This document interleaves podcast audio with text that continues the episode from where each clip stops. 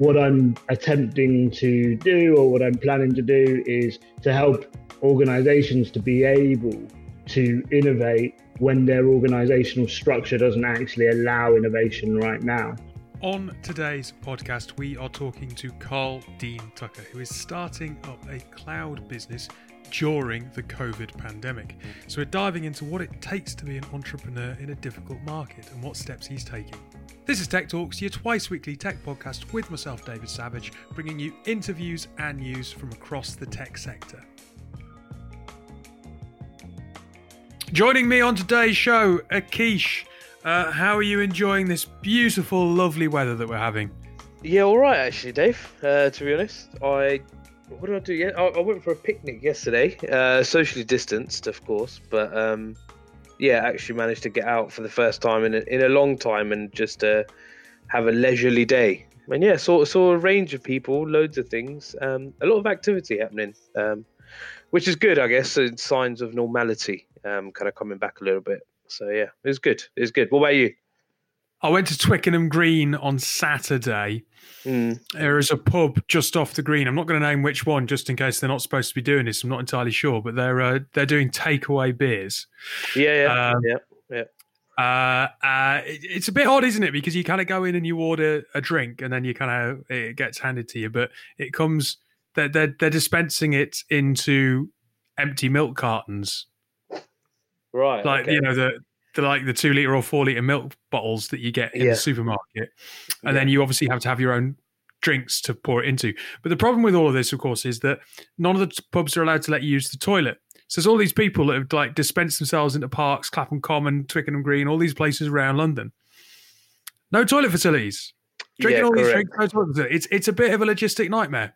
It is a logistic nightmare, and uh, yeah, uh, yeah. I mean, obviously we're, we're a guy. I, I, saw I saw loads of people, you know, kind of doing the same, having their takeaway beers and you know, creeping into the woods, so to speak. Uh, it's a bit grim. It is a bit grim, but phew, there you go. You know, if, if the government are encouraging us to wash, I mean, why? Again, we've said this many times before, but surely everyone knows to wash their hands anyway. I don't know why this was had had to be some kind of like big national campaign to tell people they should be washing their hands, but maybe we should be told that we have to have hand sanitizer on us if we're spotted by beer with with a beer. You know. Yeah, yeah. I, I know, did. I did. Extra carry, precaution. yeah, I did carry a bottle of um, hand sanitizer with me. To be honest, Dave. Yeah, keeping keeping safe, keeping safe. Did not have a mask on, but oh dear. Yeah. Well, how can you enjoy your beer with a mask on? Very true. Very true. So um, anyway, yeah, that's all good. Today's show is an interesting one because um, we have obviously spoken to lots of large companies, scale up companies, uh, successful entrepreneurs in recent weeks, but we're going right to a, a, a startup story in its very early phases. And, and I like this because there's an element of being an entrepreneur in COVID 19 and what does that really mean and what are the lessons there. So, Carl's our guest. We'll hand over to the interview. Then myself and Akish will have some thoughts and then a little bit of news later in the show.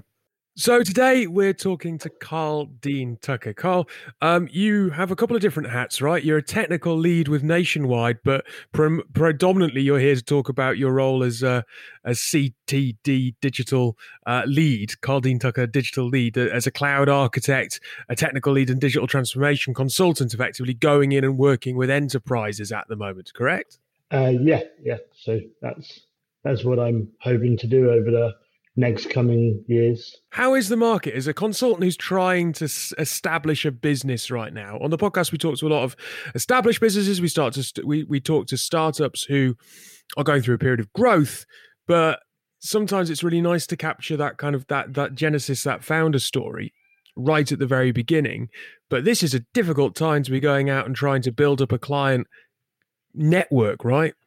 Uh, yeah, yeah, you're, you're definitely right there.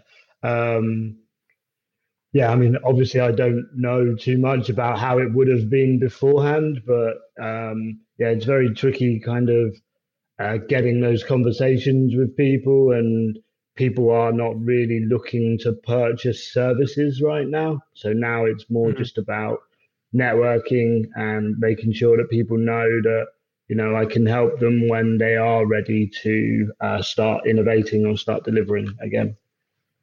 Do you think that lack of experience of knowing what it was like before is going to be an advantage or a disadvantage? I suppose if you can make it fly now, well, you're going to learn some really good lessons, right? Yeah, I mean that's that's something that I think about all the time. Um, just like keep moving forward, and you know, like everything's a learning experience. So just keep kind of knocking down virtual doors, so to speak, speaking to people, and um, hoping to evolve it from there.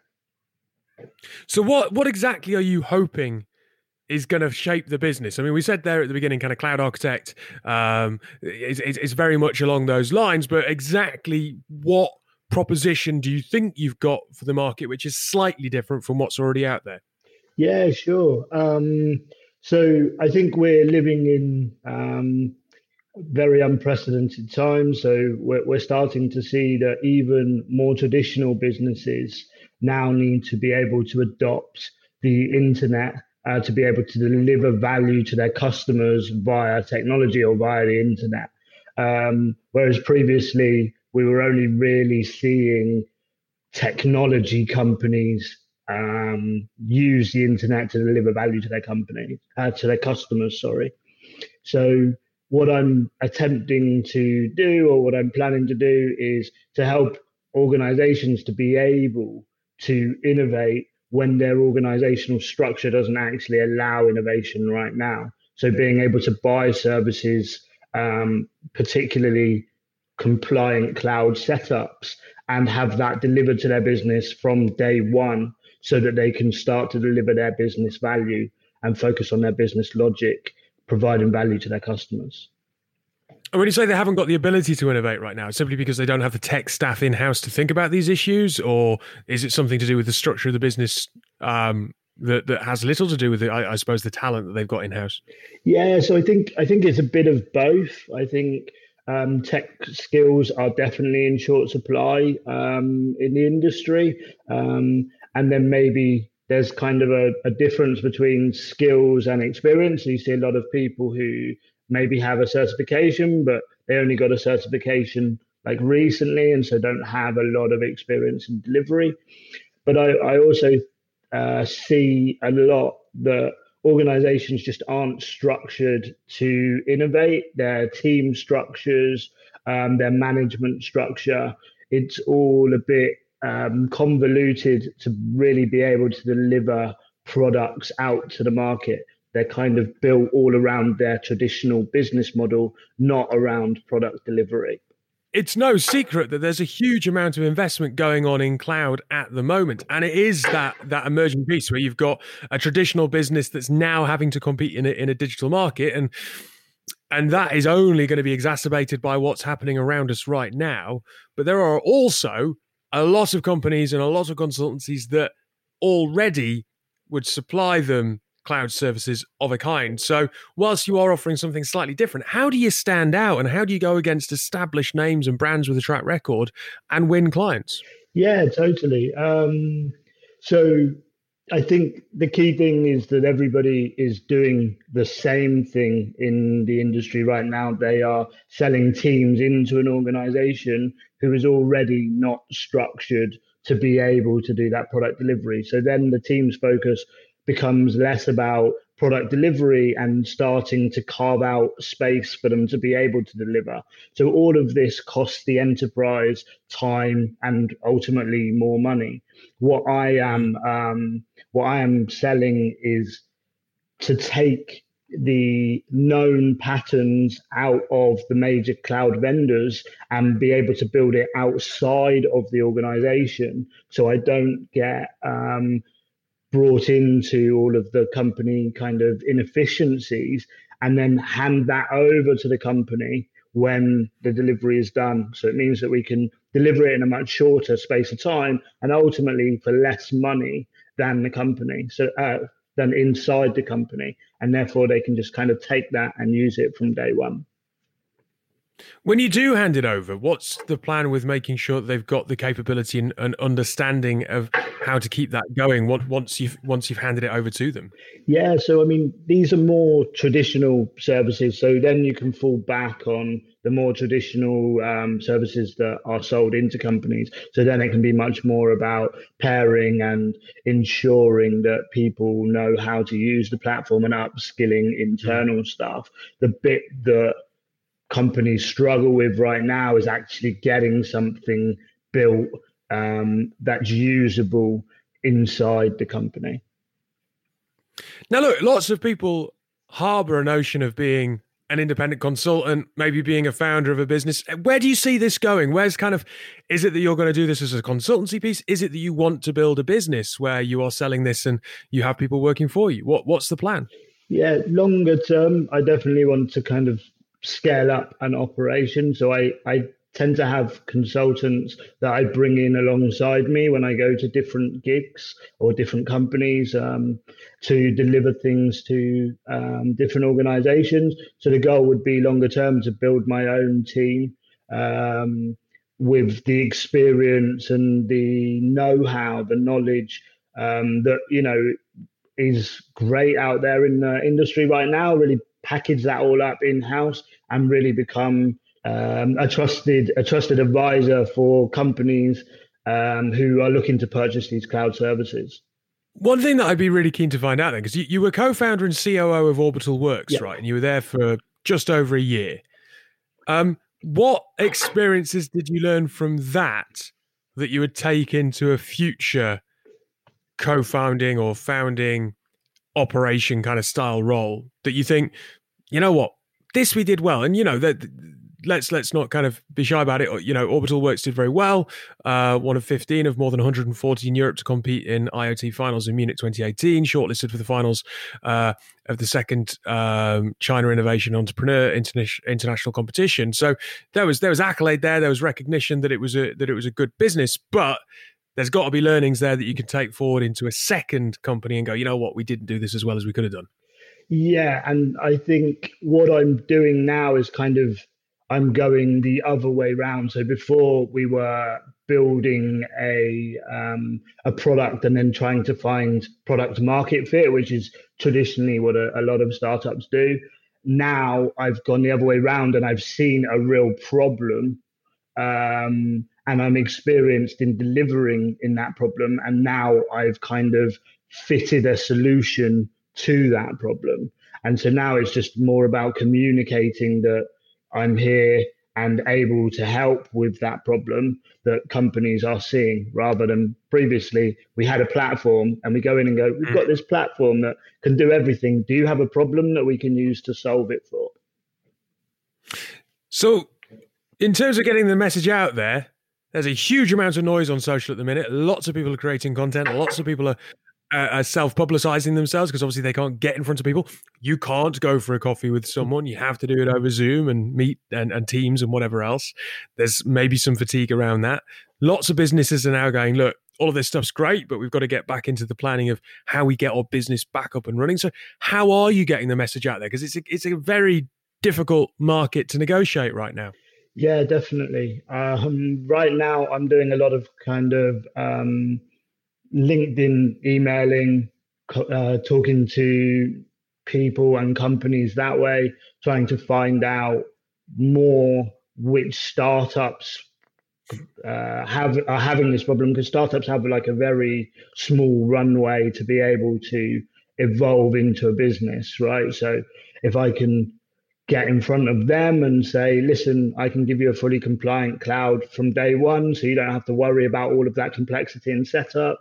Um, it allows them to spend a lot more of their runway on on actually building out their product rather than building out a cloud environment. So networking with those startups via LinkedIn right now, and then hopefully as the um, lockdown restrictions start to open, I'll be able to get more face to face conversations. And and look, you know, we, we are probably it's tricky to ask someone how they plan the next six months or year to go right now. But if, as how do you see it evolving over the next couple of months? Yeah, I mean, over the next couple of months, I, I think I'm still going to be delivering a lot of stuff internally into organizations because that's the pattern that they know. Um, mm. Hopefully, as things open up a lot more, we can start to uh, help organizations out by delivering outside of the organization. Um, they would have got a bit more familiar with remote working, and so we can really kind of hand stuff over to them and help them out to leverage that. Well, look, it's been an absolute pleasure to speak to you this morning and hear the beginning steps of this journey. Fingers crossed it goes well. Uh, and you know, kudos for starting a business at this time. It's it's not an easy one, obviously. So, uh, uh, I fingers crossed people uh, take you up and uh, and invite you into their business. I'm sure it'll be a success. Cool. Thanks for having me. Enjoy your day. At the beginning of lockdown, there was a certain hesitation about going online and selling. Right, mm-hmm. all businesses have a product of some kind to sell. Yeah, uh, and, and, lots of people work in sales in all of its various different forms. There does now seem to be an acceptance that it's okay to knock down virtual doors, which is what Carl's talking about. Um, look, Akish, you're in a sales role effectively. How did did you relate to it? Yeah, I, I think I think over the last two three weeks, it, it's become it, it's now becoming the norm and and you know the the thing to do, right? Because you went through the first few weeks of being you know kind of quite sensitive to to what was going on and people's feelings and emotions and businesses, and now Uh, specifically in the UK, you've seen so many you know schemes that have been rolled out by the government, by the chancellor, and all you know these sorts of things where businesses are getting given loans, grants, various schemes to keep them running, and that sort of stuff. So, like you said, everyone's got a product or a service to sell. I think what I found in the last two weeks, similar to to Carl, has been you know trying to reignite that kind of relationship again or, or you know kind of building or breaking down that virtual wall really. Um, and i think businesses and and certainly leaders within businesses are now open to have those conversations again because it's the last month or so or few months has given them chance to actually realize what the business is going to be doing now. Maybe some organizations have had a rejig of their forecasts of their budgets you know taken covid into place. So i think businesses are in a better position now to kind of know what the future holds as they were two months ago.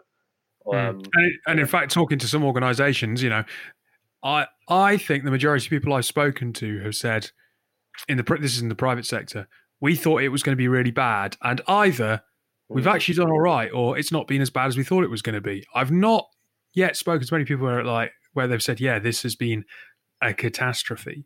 Yeah. So, um, I mean, that's quite encouraging. Yeah. Anyway, I do find this point around, you know, basically what he's offering is a mini cloud outsourced model, you know, fully compliant cloud from day one, and then the customer can focus on products. Mm. And he talks about, you know, with remote working, this is possibly mm. an easy sell. And it got me thinking, outsourcing, the, the, the main kind of stumbling block to outsourcing has always been, well, they're not part of our team, they don't sit on site, you know, how do you kind of build that culture and whatever else? Now mm. that everyone is remote, one of the big barriers to outsource services of a kind has been removed. Yeah.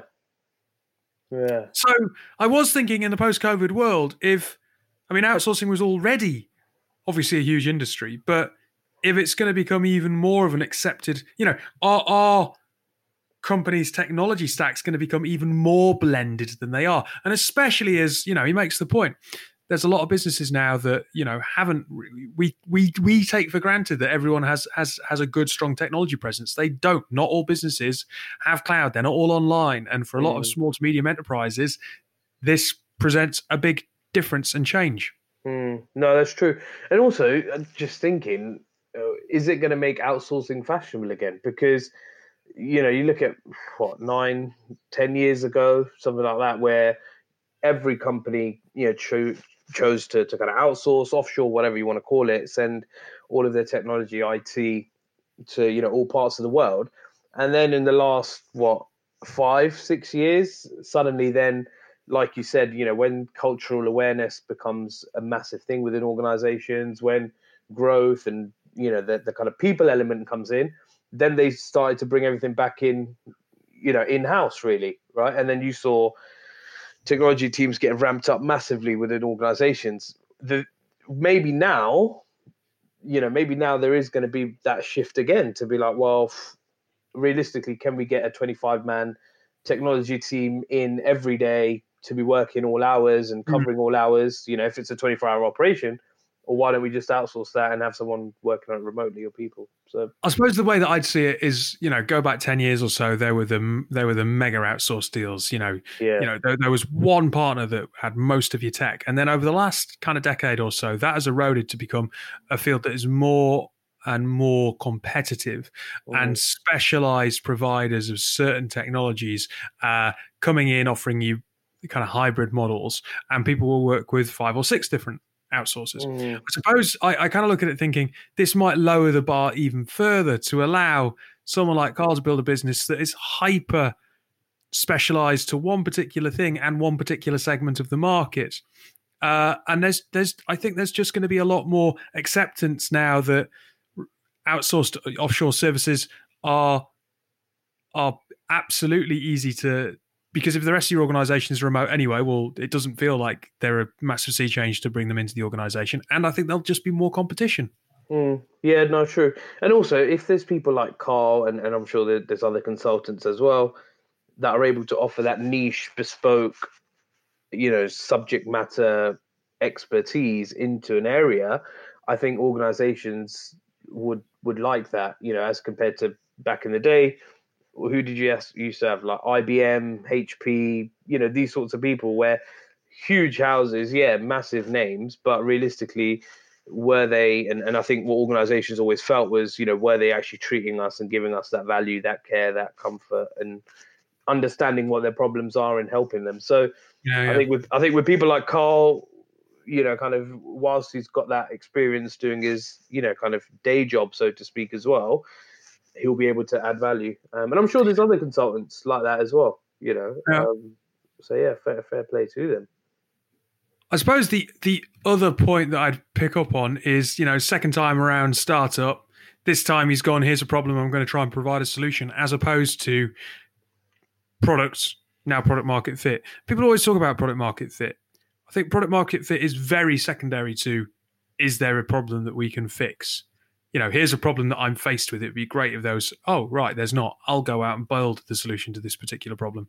Product mm. product market fit feels like it's something kind of that you get taught at university or school when you're studying business mm. that really doesn't seem to stack up from the amount of people that we talk to on this show who go, yeah, we just really saw a problem. We never really thought about building a business, and all of a sudden there was business. Yeah, I think it's it's it's a whole what's the saying again? Like theory versus the practical, or, or something like that. Where, yeah, product market fit. It, it, yeah, it's, it's good in a textbook. I mean, I, I did business at uni as well, so like that's brought back some memories. But it's like learning about I don't know the four P's or six P's or whatever the hell you call, used to call them, right? Um, but now I think it's all about, especially especially where the industry is and where technology is in in in the world. You got to be fast. You got to be you know you got to be mega brave and ballsy, but also you have to have uh, you know some sort of expertise lined up as well, mm. in, in the sense that you're able to actually provide a solution. Because let's be honest, there's so many people blagging it out there. I'll be completely you know honest with you, and it needs to that needs to I, I guess somehow be be sieved out, or, or people need to you know kind of find out who's actually just trying to pull the wool over their eyes and who is someone like Carl who can actually, you know, come in and, and, and provide that expertise. Um, I do wonder yeah. if, if, if, if therefore product market fit should be added to like the bullshit buzzword bingo list, you know, stuff that people say that sounds good, but in reality, yeah, like, yeah, in reality, it's like, what the hell does that mean? Um, yeah. I, I, I, mean, I know there's a theory behind it, but it's a bit kind of. I would add it to that, yeah, yeah. right, with that, Carl, thank you for being our guest. We're going to go take a quick break. When we come back, we're going to be talking about Donald Trump and Twitter. My fa- oh, that's like asking my favorite child. What's your favorite podcast? Uh, I think Football Ramble. House of Rugby. Um, Billy Yang's um, podcast. Freakonomics. Um, is Science Versus, and they're always very quirky. Yeah, uh, yeah. I, I listen to that a lot just because the camaraderie and the individuals. Yourcast is a brand new podcast series where we talk to people making podcasts. On this show, you're going to hear some exciting new talents as well as some of the biggest names in the podcasting industry. We're releasing weekly in all the places where you'd normally get your podcasts from. Twitter hides Donald Trump tweet for glorifying violence. Trump's enraged because he's crying foul around free speech despite trying to kind of, you know, um, basically only only talking to Fox and Friends because they like him and telling everyone else that everything else is fake news. So you know, we we know that he's you know not double standards on any of this shit. Uh, but Twitter have basically hidden some of his uh, tweets for glorifying violence around what's going on in the states at the minute. Yeah. Donald Trump's not very happy about this. There's a surprise. Um, and uh, basically, Trump has responded by threatening um, Twitter with regulation. So regulation has gone from something that we kind of really want to being something that Trump's using as a bit of a threat. So uh, he sent several angry tweets himself, uh, accusing Twitter of doing nothing about all the lies and propaganda being put out by China or the radical left Democratic Party, and warning that it will be regulated.